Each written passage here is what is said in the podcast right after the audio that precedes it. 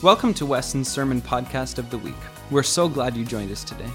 If you've been encouraged by our ministry and would like to support us financially, you can do so at westonroadchurch.com slash give. Thanks again for joining us, and we hope you enjoy this week's message. Just before we jump into the message today, we start our seven days of prayer and fasting, and I'm excited about that. As difficult as it is, I'm excited about that.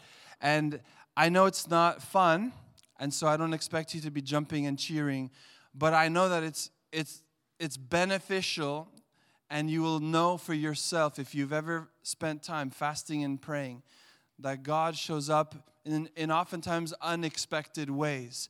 And this morning, I just want to share with you uh, some information as we get started on how the next seven days or how the next week will go.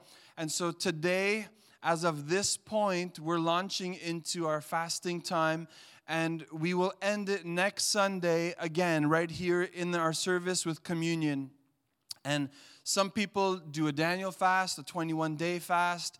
Uh, other people have different ideas, but biblically speaking, when we read about a fast, it's typically a fast from food. We're denying the body, the physical flesh. Why? Because we're dethroning King Stomach, because a lot of times uh, this guy rules a lot of the time. And, and I always think it's a good time to eat we are purposefully going to dethrone our stomachs in this particular way. And you might, for many reasons, not be able to do uh, a, a, total fast or a partial fast, but maybe you'll choose uh, to give up lunch and you say, I got to do my breakfast and dinner's important, but I, will give up my lunch. Some of you might say, I got to eat all of, up until lunch and then I'll, I'll give up my dinner. Some of you, it, it'll look different, but here's what I'll say ask the Holy Spirit what it is that you need to do. And I trust and I'm, I guarantee, not I trust, I guarantee that if you listen to His voice, He will direct you and you will know. For me, the way I specifically know is if it's too easy, it's probably what I think I should fast. When it's a little harder and difficult, then I say, okay, God, you got me. And, and that's where I'm going to bank my time of prayer and fasting on. And so my wife, she has to do it differently. She, her energy levels are different than mine with the kids at home and all of that stuff. Uh, but here's the important thing we have to it, fasting and praying and praying and fasting comes at a cost to this physical body. And so for me, this is uh, where I'm leading our church for this week. And I just want to share with you a few more things uh, as we go into this week make sure that you spend time praying. So instead of, if you're going to give up lunch, don't just sit in the cafeteria at work or at school and just kind of be like, man, this is hard. Man, this is tempting. I wish I, I should have given up dinner when I'm home or breakfast would have been easier. But instead, maybe go to your car, find a quiet place, and pray. Open your Bible and say, Lord, even in this hour where I'm fasting, I'm going to spend time drawing closer to you. And then, um, so read your Bible. Also, pray. Make it a point to pray every single time. And if you don't schedule it, chances are you won't do it. So, this is the thing you have to put it in your calendar. And I, I say this quite often, but it's very true. If you don't fill up your calendar, other people will gladly fill it up for you. So if you don't mark out when you're going to pray and when you're going to read, set that, that time aside in your calendar, chances are it's going to get filled up with something else.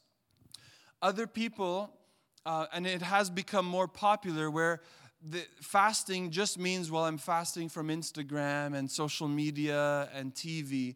And I'd say that's one of the areas where you should fast. But, but for me, as I read scripture, it's food. Food is what we fast. And, and it's important that we understand that. And so, is it good to want to give those things up for the seven days? 100%. If you can, some people, your work requires you to be on Facebook and maybe you work in that, that whole sphere. Do it, obviously, then ask the Holy Spirit how else you can fast. For me, when I get home, I told Priscilla, I'm not going to be turning on the TV. because at night it's really easy to just have something on and it's a half hour show or if you want to if you binge watch netflix and that's your thing and you just start at 7 and you end at midnight and then you're like oh i think i should get to bed or maybe the instead of you watching the tv the tv starts watching you okay that means you fall asleep and netflix says you know you wake up and says do you want to continue with the next episode because it wants to make sure you're still around don't do it. Give it up for the week and say, Lord, instead of five hours of where I just fall asleep, let me open my Bible. And guess what? It's okay to fall asleep with your Bible open. I remember one time I fell asleep and the Bible with the pages open were on my oily head. And when I woke up at two in the morning, I, I ripped one of the pages as I pulled it off my head. But I said, Lord, I'd rather fall asleep with your word on my head than with the TV.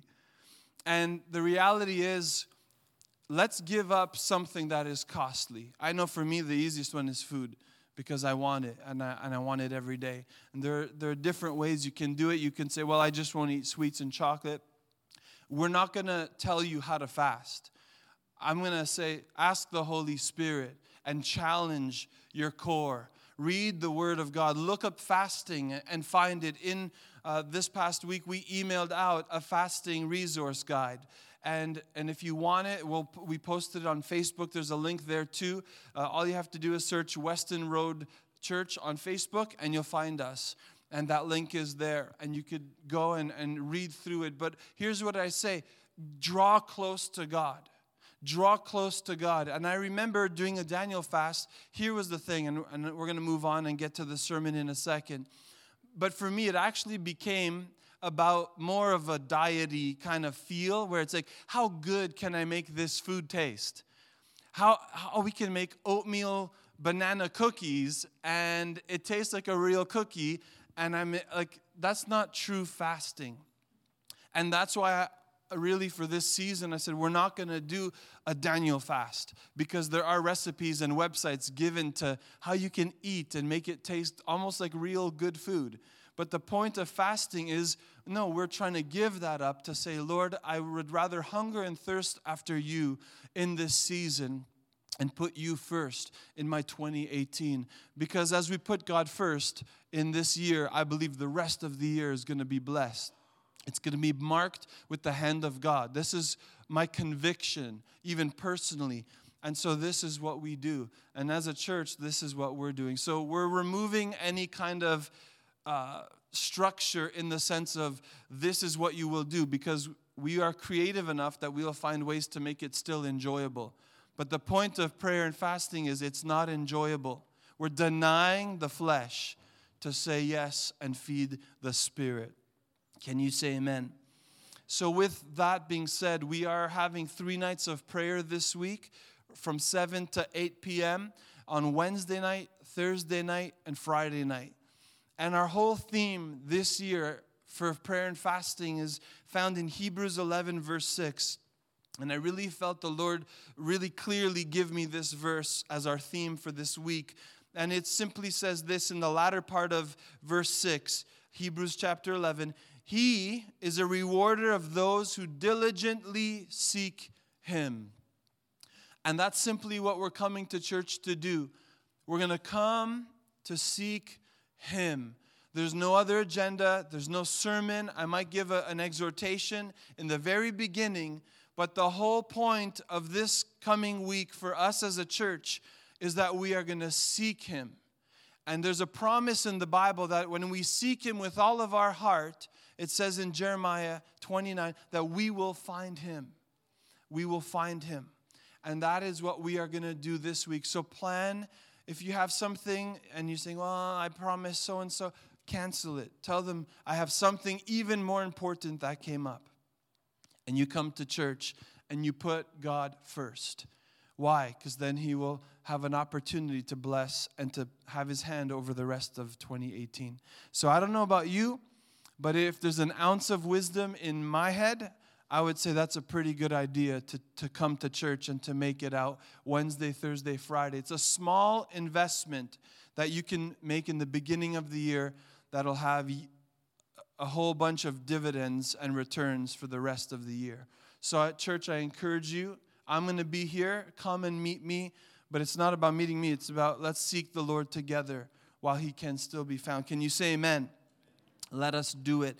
So this morning, uh, as we kick off into 2018, I'm going to start a series for the, it'll lead us right through the month of January called All In. So we're starting a new series called All In. And to launch us into this series called All In, the message title today is A Spirit of Urgency. A Spirit of Urgency. You see, many of us, and especially those who don't know the Lord, live like we're going to be around forever.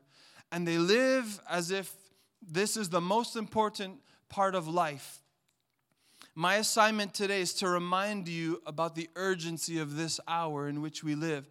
I personally believe in the prophetic time clock that we are in the 11th hour on a 12 hour clock. That we are living in truly the last days. And with God's help today, I want to show you why. Not, not stuff that I come up with, but in, in looking at the Word of God, we're going to, with God's help, understand for ourselves what that actually looks like, feels like. And I remember in 1997, there was a blockbuster movie that came out called The Titanic. How many of you have seen that one at least once? Okay, put your hands down. How many of you saw it like five times? Thank you for your honesty. I think I was about three or four. And uh, I don't know, something about the movie gripped me. Maybe it was the love story because I was still young and single. Maybe, though, it was really how something so devastating happened to a bunch of unsus- unsuspecting people.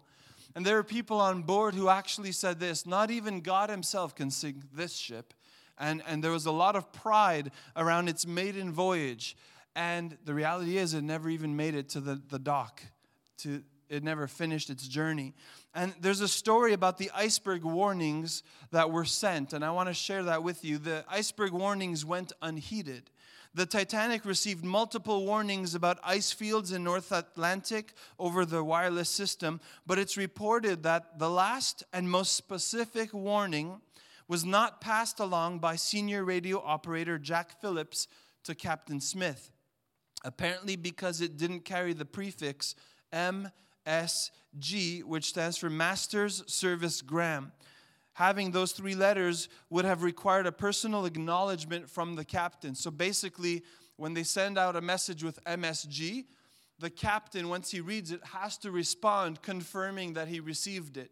But that last and final warning about the icebergs didn't have that prefix for some reason. So, Phillips, who was the operator, interpreted it as non urgent and returned to sending passenger messages to the receiver on shore at Cape Race, Newfoundland, before it went out of range. And it's interesting now nowadays we have text messages. In those days they needed an operator to relay those messages from passengers back to the shore.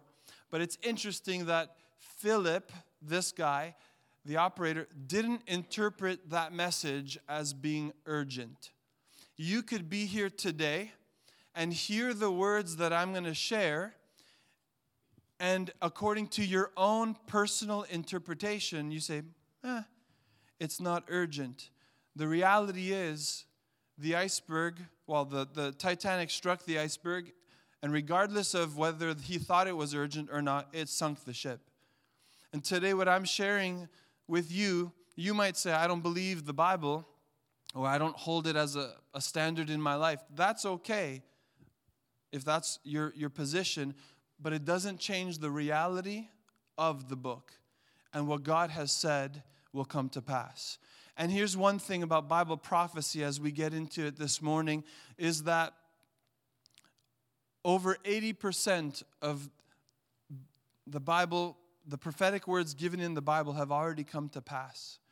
And if the first 80% came to pass, don't you think the last and final 20% would also come to pass? I mean, if you don't need to believe in God, just do the math. And if 80% happened, I'm sure the 20 will also happen as well. So that's just some perspective for us as we dig into the word today. So if you have your Bible, would you open with me to Matthew chapter 24? Matthew chapter 24.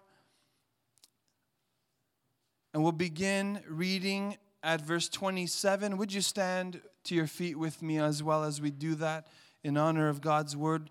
We're talking about a spirit of urgency. And in chapter 24, they actually ask Jesus, What sign will signal your return and the end of the world? So that's the question that they were asking Jesus in verse 3. Now we're going to start reading at verse 27.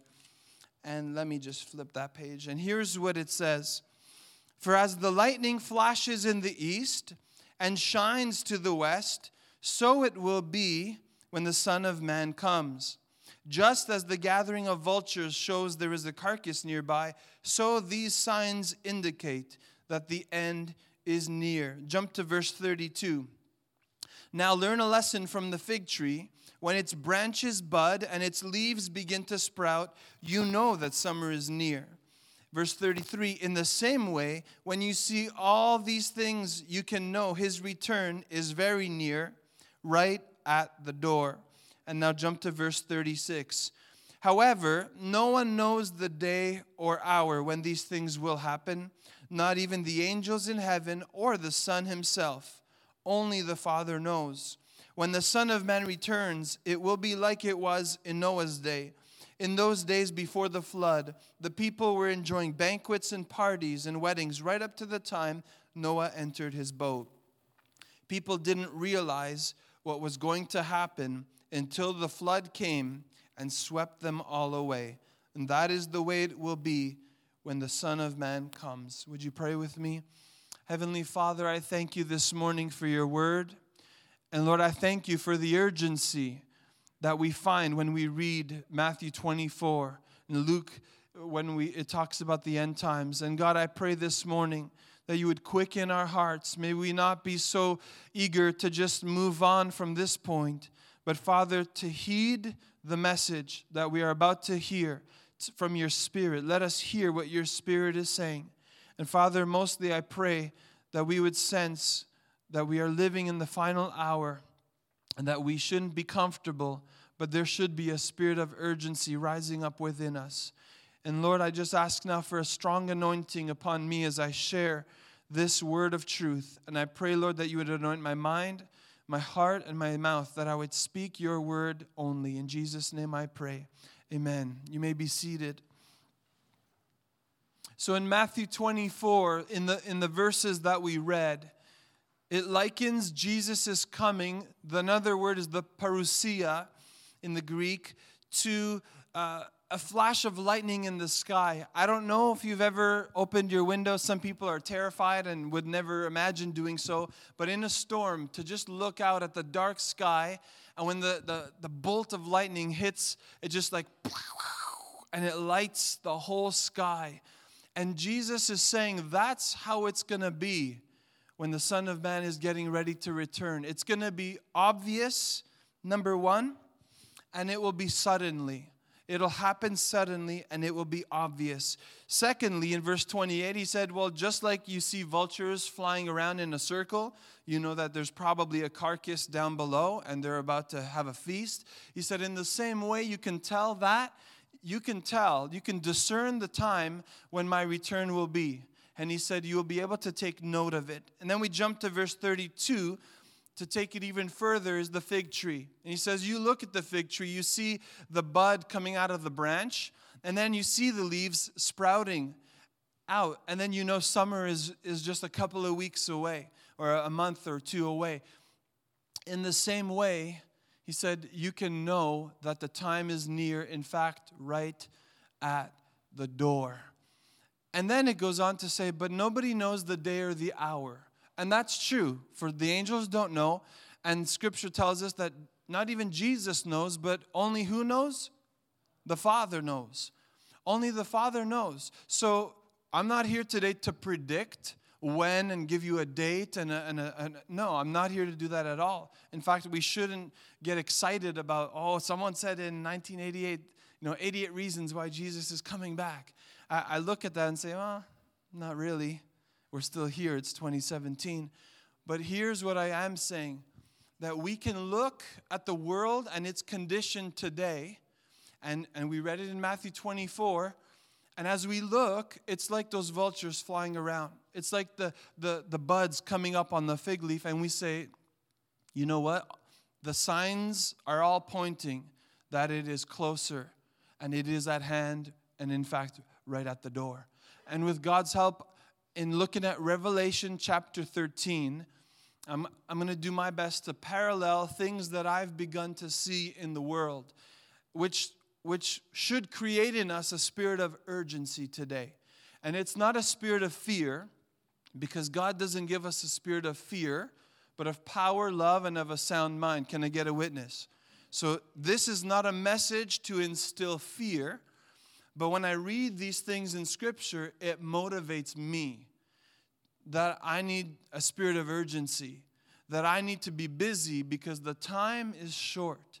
And here, Craig Groeschel in his leadership podcast says this. He said, like, we like success and we celebrate wins, but the problem with success is that it kills momentum or it kills urgency. Now, let me liken it to our renovation project here. It took six months or so to finish the project, but guess what? We were highly motivated, and there was this sense of urgency to start, but especially once you start to finish. Amen? So we, we want like we want to be back here in the building, and thank God we are now. But there was this motivation and this, this ongoing sense of urgency, like every minute of every hour of every day and of every week and of every month counts so that we can get back in here. But now that we're here, it's like, yay, success, but it crushes now all of that sense of urgency and perhaps motivation. But today, it's just a great reminder that this building is not what we're actually uh, motivated about. It's already done. But we, if we're not careful, we could just say we made it and here we are, and then we just relax now. But we need even more now than a month ago this increasing spirit of urgency because the hour is short and the day is short and his return is right at hand. And so this has to motivate us as the church. That's why we're fasting and praying this week. Not just to seek his face and draw closer, although that's a big part of it, but guess what? As you draw closer to him, he draws closer to you. You begin to hear the heartbeat of God in a new way, and a spirit of urgency continues. And it goes on and on and on. And that's why we live close to the Father, because I don't want to be here to do my thing. I want to be here to accomplish His will and purpose for my life on the earth. And that's why we're here. So, uh, geopolitically, the central focus of end time events is Jerusalem. Geopolitically, so geographically, and politically, it's Jerusalem. That's why it was a big deal back in December when the US President Donald Trump said, No, as Americans, we recognize Jerusalem as the capital of Israel. And they moved their embassy from Tel Aviv into Jerusalem. Well, they didn't actually do it. They say it would take probably the next three or four years for that to be all done uh, and completed but nevertheless, it, it has begun. It has a starting point. And there was a lot of uprising and there was a lot of noise around this one thing. And you know what I found interesting in the midst of all of this? A lot of journalists were, were wondering why are Christians so excited about this? Why are Christians uh, so interested in, in what just happened and what Donald Trump, as the US president, announced? You see, the world might call it politics, but as believers who, who understand the Word of God, who are concerned with the Word of God, it's not politics. We, we see it as prophetic. Can you say amen? So we have to understand when we're talking about the end times, and you could read the book of Daniel, read the book of Revelation. By, by the way, the Bible in Revelation says anyone who studies this book is blessed. So it's good to even read the book of Revelation as confusing as it might look or seem, or scary for some. But the world might call it politics, but we know it as prophetic. Why? Because Jerusalem is the key. Jerusalem is a, is a special place when we begin to talk about end time Bible prophecy. And I don't claim to be an expert. I'm just trying to be a student of God's word. And, and if no one stands at this pulpit and, and shares this information with you, and it's not just information, this is God's living and active word, then who else are you going to hear it from? It's not a popular message to talk about the end times or having a spirit of urgency, but I'm going to do it anyway. Can somebody say amen? So if you have your Bible, would you turn to Revelation chapter 13? Some of you maybe never even cracked that far in your Bible, but that's okay. Revelation chapter 13, the last book in the Bible. And I just want to jump through some verses, but chapter 13 heavily focuses on the person called the Antichrist. The Antichrist, or another name for it, is the beast. And maybe you've heard something or watched a movie at one time in your life uh, and you, you, know the 666 and all this kind of stuff and, and you have no idea what it's about. Well just listen and i'm going to do my best to explain it in the most simplest terms as we can understand today. So revelation 13 verse 2 starting there says this this beast looked like a leopard but it had the feet of a bear and the mouth of a lion and the dragon gave the beast his own power and throne and great authority. So, in this verse, the dragon is Satan and the beast is the Antichrist.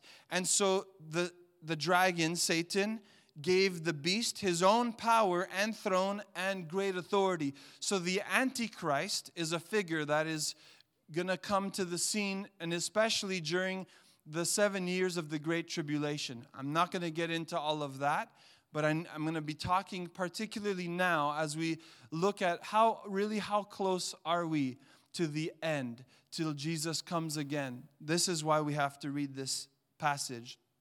So the Antichrist will receive great authority, not from God, but from Satan.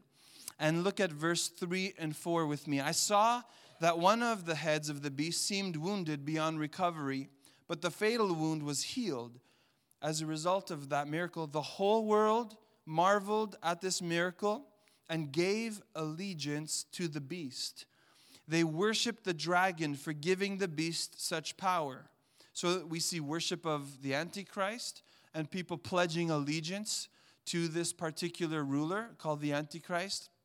And then also, we see that they worship in verse 4 the dragon, Satan, for giving the beast such power. And they also worship the beast. Who is as great as the beast? They exclaimed. Who is able to fight against him? And then jump to verse 7. And the beast was allowed to wage war against God's holy people and to conquer them. And he was given authority to rule over, get this, every tribe and people and language and nation. So you may have heard it said, oh, one world government, a one world government or a new world order and it'll be a one world government. And you say, but how could that be possible? Because every single country, and there are many on this world, in this earth, are so unique and different. And how we understand Bible prophecy is there's going to be such great tribulation during the great tribulation that countries as we know it will have a hard time. There'll be disaster, they, they will be looking for help in every and any direction. And I, and I believe that that's when the person called Antichrist is going to rise to the scene. He will have, like we, re- we just read it, great authority, and he will have answers. He will be able to perform miracles. He said his head was wounded and it, it was um, miraculous, it, it was healed. And then we see the nations of the world, verse 7, we just read it, will begin to pledge allegiance and worship the beast and Satan for giving the beast this authority, this power. And so he will come and he will have answers where countries have no government, no answers, don't know how to fix the problems. And he will come and establish this, this government, this new rule on the earth. As we move on to verses 16 and 17, listen to this. He required everyone, small and great, rich and poor, free and slave, to be given a mark on the right hand or on the forehead. Verse 17, and no one could buy or sell anything without that mark, which was either the name of the beast or the number representing his name. That's where we get the 666. If you read the next verse, you'll see it there. But nobody could buy or sell unless they have this mark. Now, I'm taking something that you maybe saw in a cheesy old movie in church in the 80s, early 90s, maybe even. Maybe you've read it in a book or heard people or preachers talk about it. But today, with God's help, I'm going to show you that that technology is available already today. So this is this is I'm not just saying well it is at hand because the Bible says it's at hand.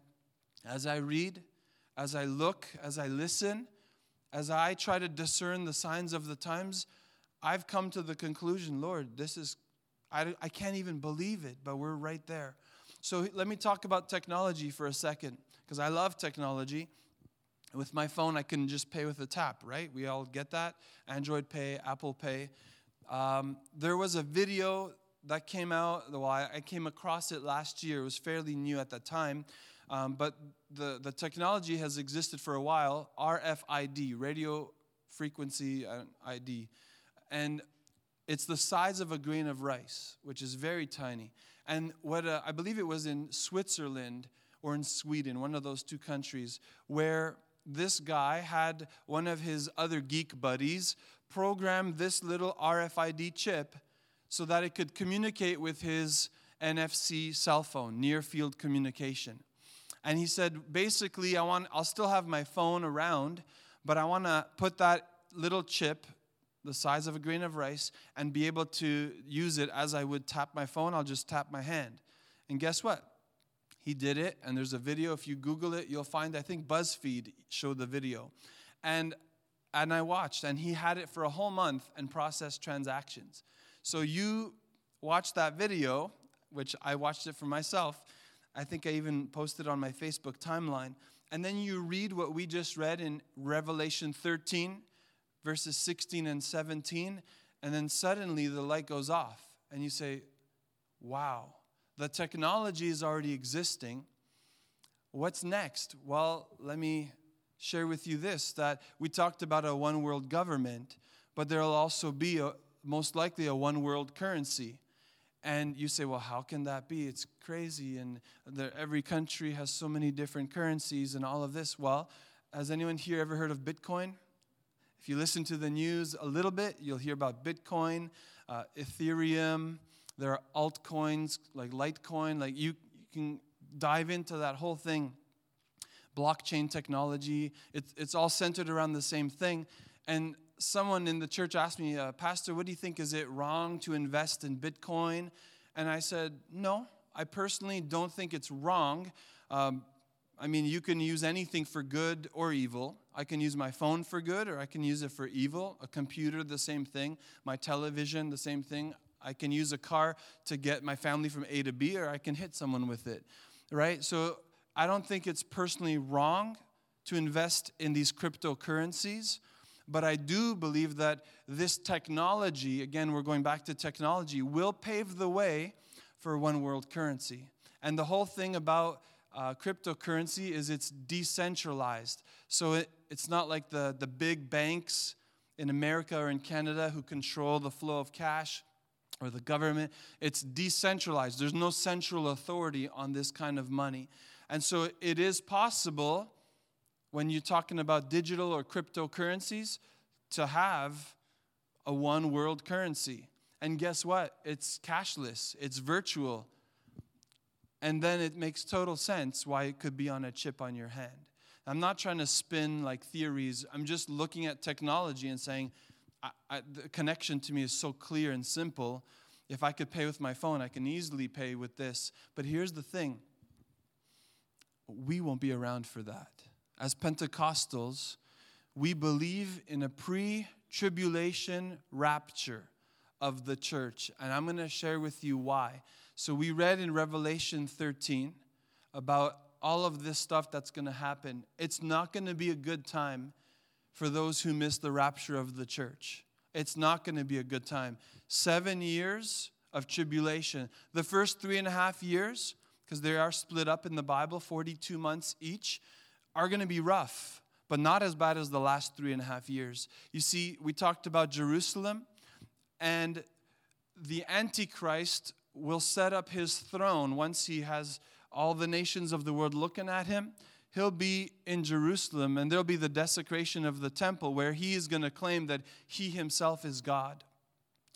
Here's the thing He'll make a peace treaty with Israel, and it'll look good, but then he's going to break it. And then at a certain point, is from that point on, it's, it's chaos.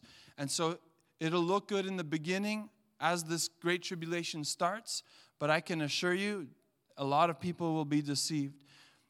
And here's the beauty and I'm going to back it up with scripture and, and how I get this position for us as Pentecostals. We, as Pentecostals, understand that we will not be around during the Great Tribulation. There are people who believe in a pre tribulation rapture, that's what we believe as Pentecostals, or a mid trib or post trib, post tribulation.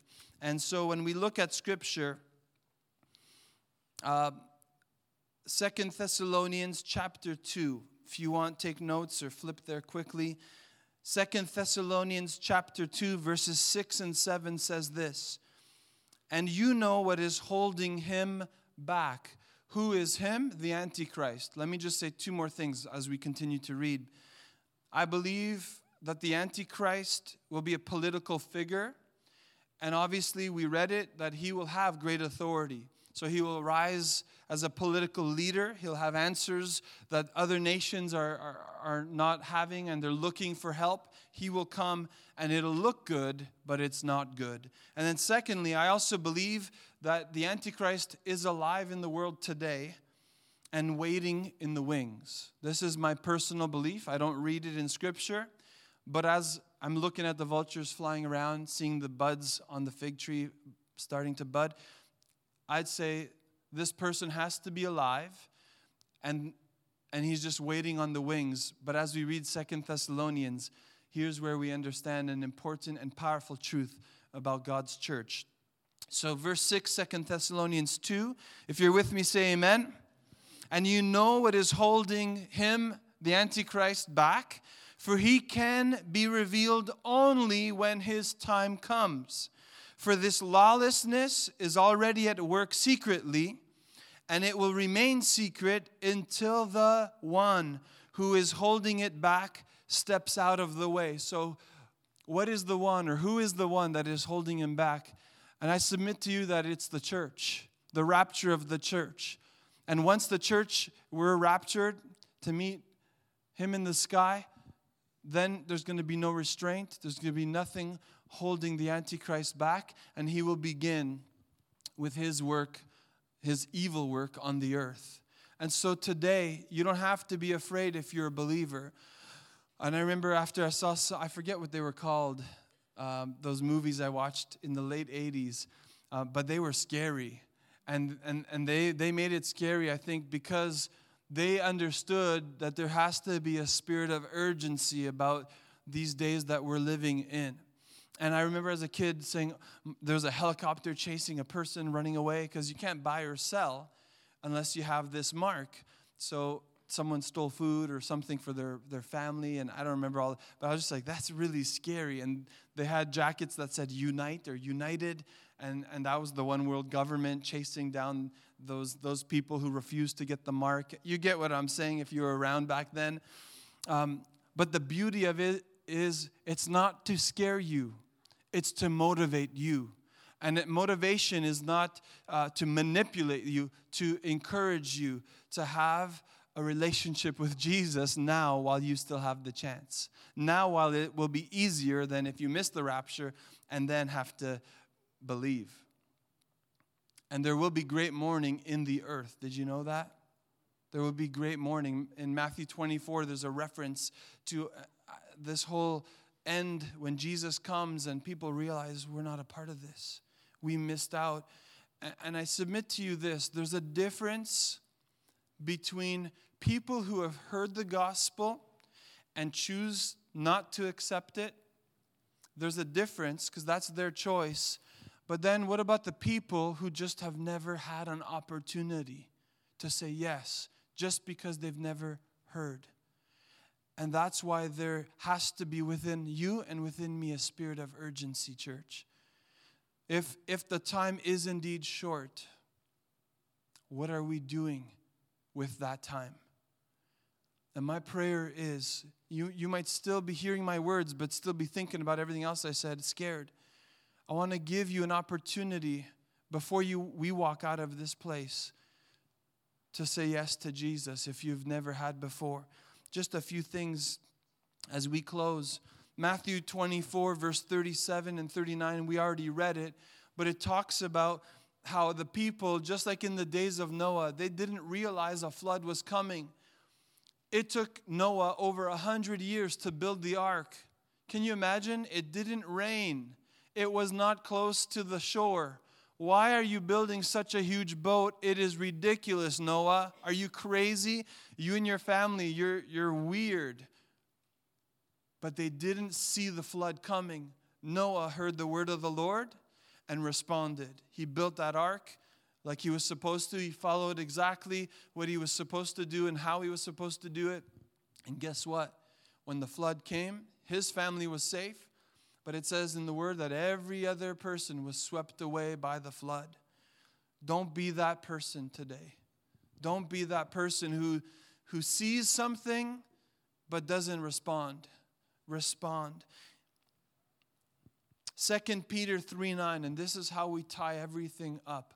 We're talking about a spirit of urgency in us as the church, a spirit of urgency. 2 Peter 3 9 one of the verses that gripped my heart at a young age says this The Lord isn't really being slow about his promise. In the NLT, it doesn't really emphasize or expound on promise. Other translations would say, The Lord isn't really being slow about his promise to return, as some people think. No, he is being patient for your sake. Why? He does not want anyone to be destroyed. Or another translation says he doesn't want anyone to perish, but wants everyone to repent. So, see, this is the goodness of God. Jesus said, The time is short, but no one knows the day or the hour. Only who knows? God. Only God knows. But why has He not come? Well, here's the answer because God's heart is for the lost. God's heart is for the people who are walking in darkness. God's heart is for the people who have sight but no vision for their life and have no understanding about eternal life. But see, church, this is the reason why we exist. This is the reason why we have not yet been removed and the Antichrist has not yet come. Why? He's willing that none should perish. He's giving you and me time. He's giving us time. And, and let me tell you this it's limited. It's not just, you know, okay, another, okay, okay. God has a prophetic time clock, and when it is time, He knows when. But He's being patient for you and for me. Spencer, I'll ask if you could come back to the keys.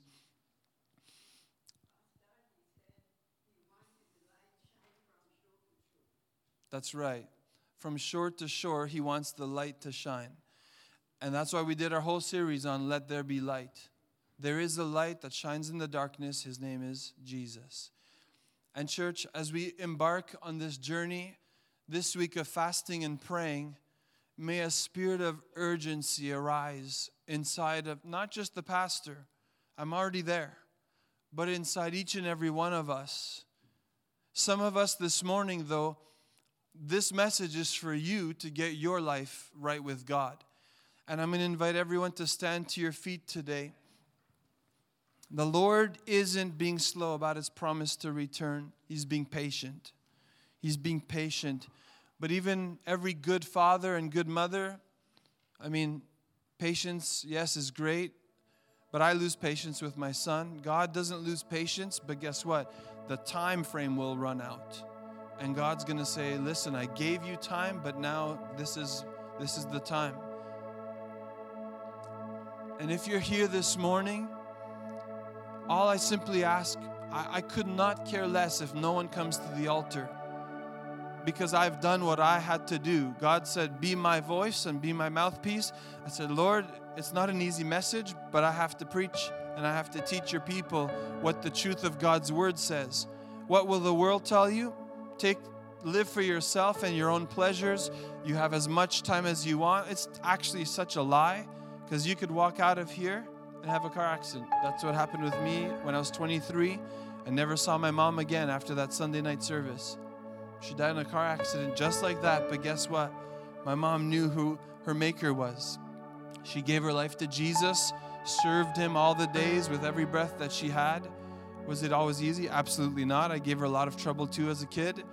But guess what? She didn't have to worry about dying. And today, I don't know who it is, but I just feel the Holy Spirit prompt right now saying, There are people here today, and you're here, and you have a fear of dying. And I don't know who that is, but what I will say is if that's you, you need to come as well. And we're going to pray. And God is going to come and show you what to do. Now, if you're here, I'm not going to ask you to close your eyes and bow your head and get right with Jesus because that's that's that's like a formula. If there's a true spirit of urgency stirring in your stomach and your gut and you feel it here, I'm simply going to say this. The altars are open and I'm willing to stay and pray with as many people as, as needed. And the altars are open.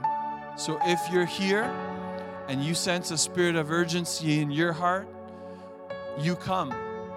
You come and you respond today.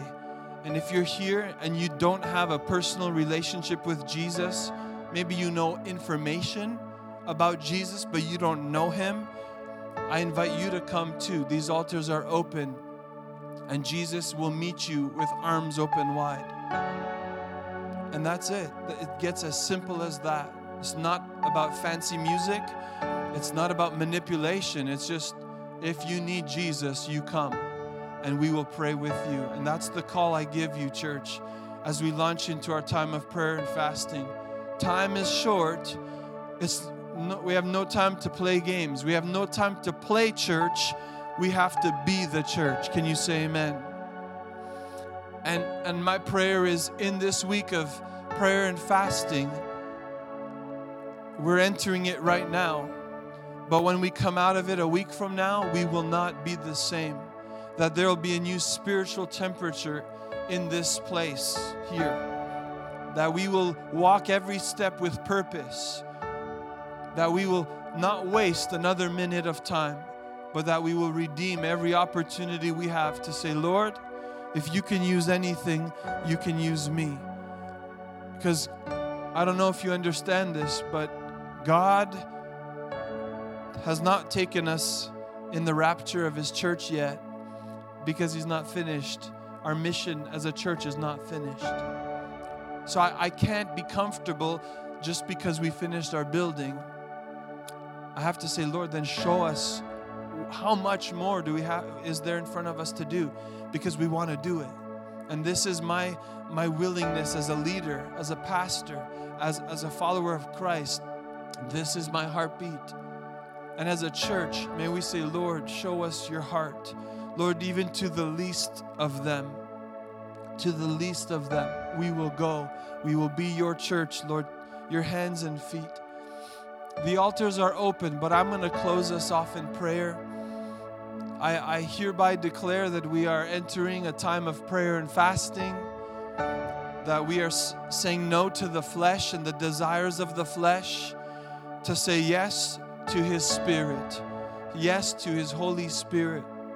And as we go from this place, church, know that it'll be a hard week. Why? Because the devil doesn't want you to fast and to pray and draw near to God. No, he wants to do the opposite in your life. So know that every step's going to be a hard one. But as you run the race, run the race with endurance and do it in such a way that you will make it to next Sunday as we break our fast together. I'm praying and I'm believing that it'll be an incredible spiritual moment in our church and in your life. Hallelujah. Thank you, Father. Thank you, Father. Thank you, Father. Heavenly Father, I thank you this morning. Lord, we did not come to church for information and not even information about the end times. God, we come for transformation because that's what your word does in our lives.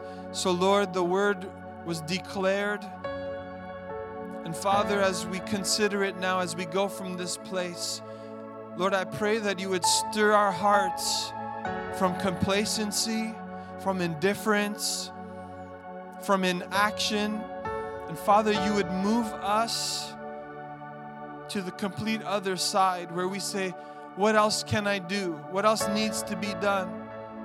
Father, I pray that a great uh, spirit of urgency would arise within us, especially in this week as we fast and as we pray, as we seek your face, God. Your word says that you are a rewarder of those who diligently seek you. So, Lord, uh, help us to put you first in 2018 so that everything else emanates from this relationship, from this action of putting you first. And God, we trust that the rest of our year will be in the right direction. It'll be blessed, Lord, because we invested first in you. And so, Father, I thank you for every single person here today. Lord, help us to discern the signs of the times. Lord, may we not grow comfortable in our homes, in our luxurious cars and, and technology and devices and all of these things. But God, may we understand that the time is closer now than ever before, and everything points to this urgent need of redeeming the moment. So, Father, if there's anyone here today who feels unsettled in their spirit, who feels afraid even as that word came, Lord, you didn't come that we would be afraid and to have a spirit of fear, but Lord, of power, love, and of a sound mind. Thank you that Jesus is coming back. And we say, as it says in Scripture, Maranatha, come quickly. Maranatha, come quickly. And so, Lord, I thank you for Weston Road. I thank you for every single person that is here today, even if there's anyone visiting, whatever church that they might be a part of and represent here today. Father, may we move with a sense of urgency because we discern the signs of the times. And so, Father, as we go, we have all authority and all power. We are your sons and we are your daughters, and we are not afraid. But Lord, we walk with power and authority. Lord, you've given us permission to trample over the serpent's head Lord, I thank you that you've given us permission to cast out devils, to pray for the sick, and to see them recovered. So, God, the, the Antichrist will just mimic that power, but we have the true source of power, which comes from Christ alone. So, Father, help us to walk this week in that power and authority. Help us to use the sword of your word that we have when temptation comes knocking this week. And Lord, I thank you that we will meet you as we seek you this week and we seek your face. We ask you now all this in the name of Jesus, we pray. Amen and amen. It's, it's a solemn moment as we enter prayer and fasting. It's a spiritual moment for the church as well. And I, I encourage you, the last thing, do what you can to shut the noise down this week shut the TV off, power down your phone, send a, a message if people say, hey, what's up? Just say, uh, I'm not using my cell phone after 5 p.m. or whatever you decide. But do what you must to quiet and, and get rid of the noise in your home and in your life and fix your eyes on Jesus, and you'll see what He has in store. Amen. God bless you, church. We will see you Wednesday night, Thursday. Night. Thank you so much for listening to the Sermon of the Week. God wants to work in your life, and we want to hear about it. Please take a moment to share your story by emailing amen at westonroadchurch.com. Thanks again for joining us. We hope listening to this week's message has equipped you to be the light wherever you go.